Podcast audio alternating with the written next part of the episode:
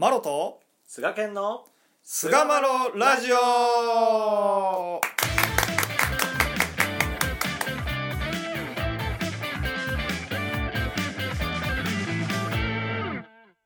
さあそれでは始まりました。第572回菅マロラジオ、はい。えー今回は広本天理教教祖伝を読むの19回目。第6章地場定めはよ終われというね第3回目でございます。どうぞよろしくお願いいたします。はいよろしくお願いします。はい終われと思ってないですよみんな。あそうですか？本当に、はい。あ俺が思俺が思ってたかもしれない。もっとゆっくり喋ってくれって。そうですね。はい。思っておられると思います、そうですよね。はい。で、まあ、地場定めらられたと。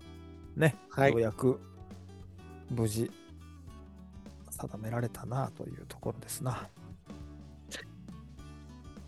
うん。なんやろうなっていう感じですけどねそのその一番最初ここが地場やでって言われてもやっまあ、ぱり、一応さ、うん、でも、なんかあれに出てきてるやん。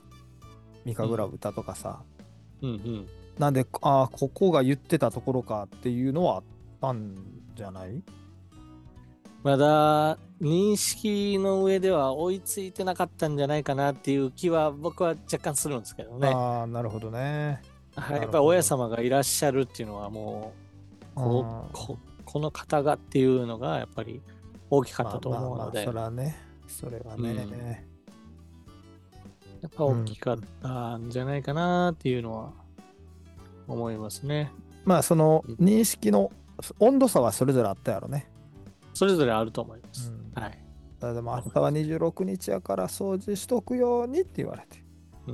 うん。で、なんか目隠ししてとかっていう、そういうなんか、まあね、そういうことされたら、うん。なんかあの思うところはそれぞれ違うやろうけども、何かしらは感じ取ってたっていうのは想像できますけどね。そうですね。うんそれは26日に集まっていた人々うんに対してはもうものすごいこう明確にここが地場なんだっていうことをこう不思議と思わせる理由にはなってたと思いますね。いやー、持ってたでしょう。うんここかと。ここかとね。だからここら辺は一つ大きな信仰の分岐点になるんじゃないかなとうんいうふうに親様一択だったその信仰の対象といいますか目処っていうのが地場が明確に示されたっていうところでううんん、ここで大きく形が変わっていくんじゃないかなって、今につながる形にぐっとまあ近づいたなというところですけども。うん今まではなんか掘ったて小屋になんか五兵が祀られててんやったかな。それも取り払われてるんか、この時。足りなかったり。なんかあの、うイブリ伊蔵さんが参詣しうん初めてね、元治元年で参拝して、これからえー10年ぐらい前か。うんうんね、の時は、なんか、みすぼらしい掘ったて小屋みたいなところに五兵だけが祀られてたっていう話が、ねで、こんな霊剣新たかな生き神さんだが、これではあかんって言って、お社なりともあんたっていうようなところから、まあ、あの、ね、勤め場所の不審につながっていったっていうところがあるじゃないですか。そうですね。うん。でも、その五兵をお祭りする、まあ、それを収めるっていうことも考えられていたんか、まあ、それは定かではないですけども、社はいらぬっていうふうに仰せられたっていう、まあ、一連のやりとりですけどね。うんうん。あんまでも当時の人たちがどういうふうに受け止めてたかっていうのはもうほんま想像しかできないけど、うん。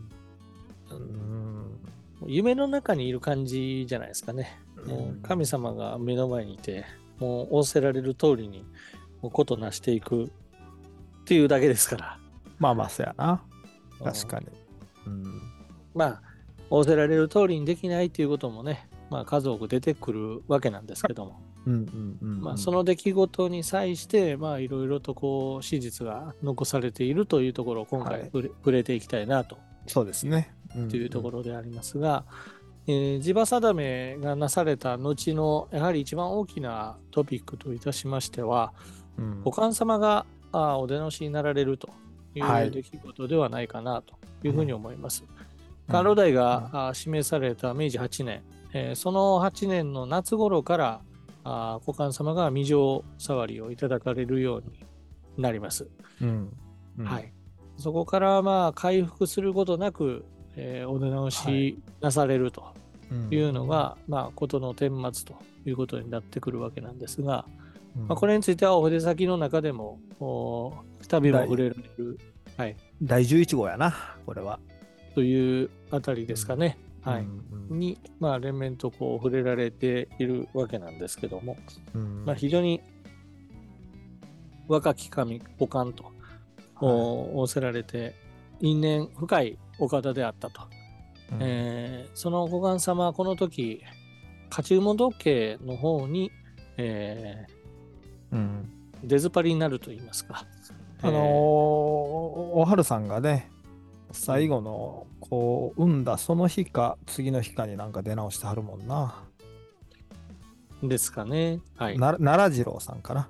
な奈良次郎さんの生まれた日と、おはるさんが出直された日が同じやったから、そんなんほっとけへんもんな。うん。甥っ子が生まれて、うん。ねえ、血のみ子どころか、もう生まれたばっかりの子やねんから、そらまあ、って思うけどな、なんか。そうですね。その出来事は明治5年、まあ、だいぶ遡るんですけども、うん明治5年の6月に、えー、梶本おはるさんはお出直しになられて、でそこから、えーまあ、当時の風習でいう後添えというはい。習慣があるんですけども、うん一般的に、えー女性の方が縁づいて嫁ぐ、えー奥さんになられて子供が生まれて、まあ、生まれる生まれない、まあ、ありますけども、まあ、そこで、えー奥さんが出直すということになれば妹がその家に、えー再度縁づくということがあったんですね。うんうん。後添えというんですけども、まあ、そういう文化はまあ昭和の初期ぐらいまで残ってたんじゃないかな。うんうんあの、いてはったよ、敷島にも。うん。いた、俺が知ってる人でいてはった。うん。うん。まあ、今の常識からすると、なんか、なかなかない、ないけどね。イルドラで扱うような、なんか、ドロドロした感じの雰囲気がこう、匂いますけども、うん当時の感覚で言ったら、まあ、家っていうものが中心の時代、まあ、その家を残すっていうことのために、皆、まあ、命を燃やしていた時代ですから、まあそういうものが常識であったという時代やったんですね。まあ、その常識に従って古漢様も梶本家に、えーうん行かれたという流れがあったと思いますけども、うんでもこれは年限切っておられたんですよね。うんえっ、と、3年やったかな。そうだね。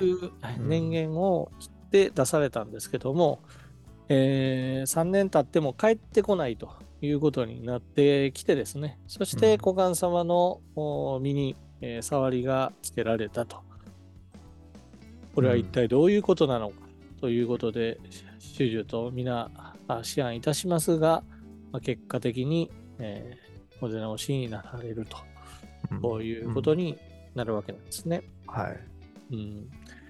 ただまあこのおはるさんのこの、まあ、小雁さんのこの未城の触りのその前段のおはるさんが出直したというこの一連の出来事の中に、うん。あーちょっとこれは見過ごすことのできない、えー一つの雛形があるなというふうに、えー思います。まあ、それはおはるさんがこのお出直しになられる1年前の出来事なんですけども、はい。ある、まあ、宴席ですね、えーお酒の出るような宴席において、えーうん。おはるさんにちょっとした粗相があったと、うん。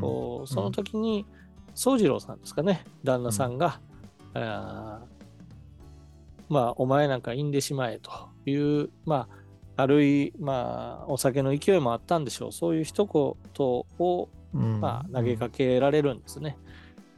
まあ、その言葉が、まあ、そっくりそのままあ形になってしまうということになるんですね。どうしてこう出直したのかと、こう親様に、えーお尋ねすると、こう言うようにしてやったと。やったっていうね。えーあれ？みたいな感じだろうな。あの時の一言、えー？って思ったやろう飲んだす、飲んだ席のことですやんぐらいのね、うん そういうぐらいの認識やったんだと思います。うん。ねまあ、焦って、その、焦って聞きに行ってはるもんな、親様に。うん。焦るよね、それは。言うた言う通りにしてやったで、言うええやろな。ええですよ。うん。まあ、その文脈で成分委員にね、その一連のお話が載ってあるんですけども、うん、うん。まあ、神様のお話に、愛想づかしや捨て言葉、切り工場は奥耳にも出すやないでと、お戒めくださりますは、このことでござりますと。うんえーこの一件の出来事をやっぱり深くこう受け止めておられる、まあ、その様子がここからまあ拝察されるわけであります。うんはい。まあ、この出来事をね、えーうん一つの、まあ、お話の題として、その後に、これ、ひな形でございますと。えーうんよって、愛想づかしや捨て言葉、切り工場はお首にも出せやないでと、仰せられるお言葉と、あーもし切り工場、捨て言葉を使えば、使う通り、望み通りに神様は扱わねばならんということを心に収めて忘れるように、忘れぬようにいたしましたならば、ムカムカと腹立つ時でも、まずまずと心を取り直して、捨て言葉、切り工場を出さずに、親切の話ができるようになるでござりましょうと。信仰者としてこう心を澄ます日々をこう私たちは目指すわけなんですけども、うん。まあ、心が澄んだ人の言うことっていうのはやっぱ怖いなと思うのはやっぱ僕はここにあると思うんですね。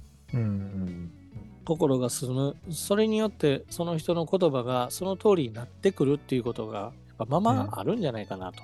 うん。だからこの道を通らせていただくものはですね特にその言葉遣いという部分。これにやっぱり気をつけさせていただかなければならんなと、うん。まあこのお話から思案させていただくわけなんですよね。うん。本当にそうですね。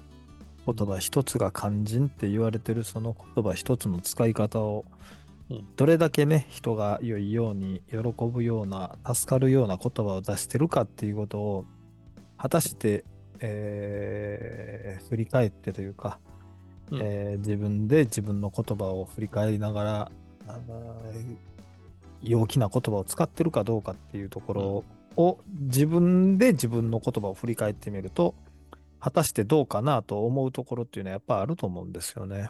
うんうんい。や、あると思いますね。やっぱこれは養牧に対して、この明治、えー初年代の頃、うん親様は常々多分仰せられていたんじゃないかなと思います。うん。で、明治7年に、えー山村御殿の後ですね、お授けのりをお渡しになられた際、え5ついつもの話し方、6つむごい言葉を出さぬよう、7つ何でも助け合いと、まあ、このように、えー言葉遣いに関して教えられてるんですよね。いつもと同じように話す。で、むごい言葉、まあ、人を押さえつけるような言葉ですよね。うんうんえーそういう言葉を出さないように、そして何でも助け合いなんだと。うんまあ、その心でもって言葉を使わせていただく。ここに今一つの門目があるんじゃないかなと。うんうんうんお授けを取り継がせていただく、まあ、神の養牧はですね、まあこの点をしっかりと心に収めて通らせていただかねばならんとうんいうことをうん神様は仰せられているんじゃないかなとうんうん。思うんですよね。そうですな。本当に。どのような言葉を使うかっていうね。本当に。うん。気ぃつけよ気をつけましょう。うん。う。ともともにね。まあこういったことがこう地場定めのお自分に、えー起こってきてですね、うん。えー最近最終的に、えーこの後、えー明治10年、えーうんえーに女なり物3曲ですね、うん。えー琴三味線呼吸があー当時、えーこれまあ信仰者の中でも特に若い世代の女性たちに教えられると、うん。えーことが辻と明はい。治はい。三味線が井振義恵さん。うん。呼吸が上田習人さん、うん。まあ、控えがあー増井富江と。うん。いう方であったということなんですけども、非常に若い方々にこう教えられた。まあ、そのおかげでこの方々、ね、後々まで、えー次の世代の人たちになり物を教えられるということで続いていくわけなんですけども、まあ、ここで、まあ、一通り、えーお勤めに関する事柄っていうのがうん整うんではないかなと。はい。まあ、この後、ね、甘露台の一つ、まあ、節があって、まあね、はい。えー勤めの模様替えというものがなされるわけなんですけども、うんうんうん一通りここで全ての形態というものが滞りなく整ってくる。まあ、それがこの地場定めの章で取り扱われていた、あ事柄ではないかなというところそうですね。ですね。まあ、トータルで、えー、大体この辺で神さんもちょっと一段落ちょっとおかしいけど、うん一旦こう、あの、地場定めに関連した前後のところっていう目的は、ひ一通り達せられたような感じはするよね。そうですね。はいうん。うん。っていう感じですね。まあ本当にこう、その史実を丹念にこう振り返っていくと、うん。やっぱりその、まあどう切り取るかで見え方はそれぞれ変わってくるとは思うんやけど、やっぱりすごくこう神様がこう活発にというか、うん。ものすごくこう、あの、強い意志を持って、えー進んでおられた、えー色濃い、その感じが色濃いのがこの地場定めを前後した動きじゃなかろうかなという感じがしますね。そうですね。はい。はい。というところで、第572回、古本天理教教祖を読む19第6章地場定めの3回目、えー、地場定めこれで終わりですね。終わりです。はい。終わらせていただきます。どうもありがとうございました。ありがとうございました。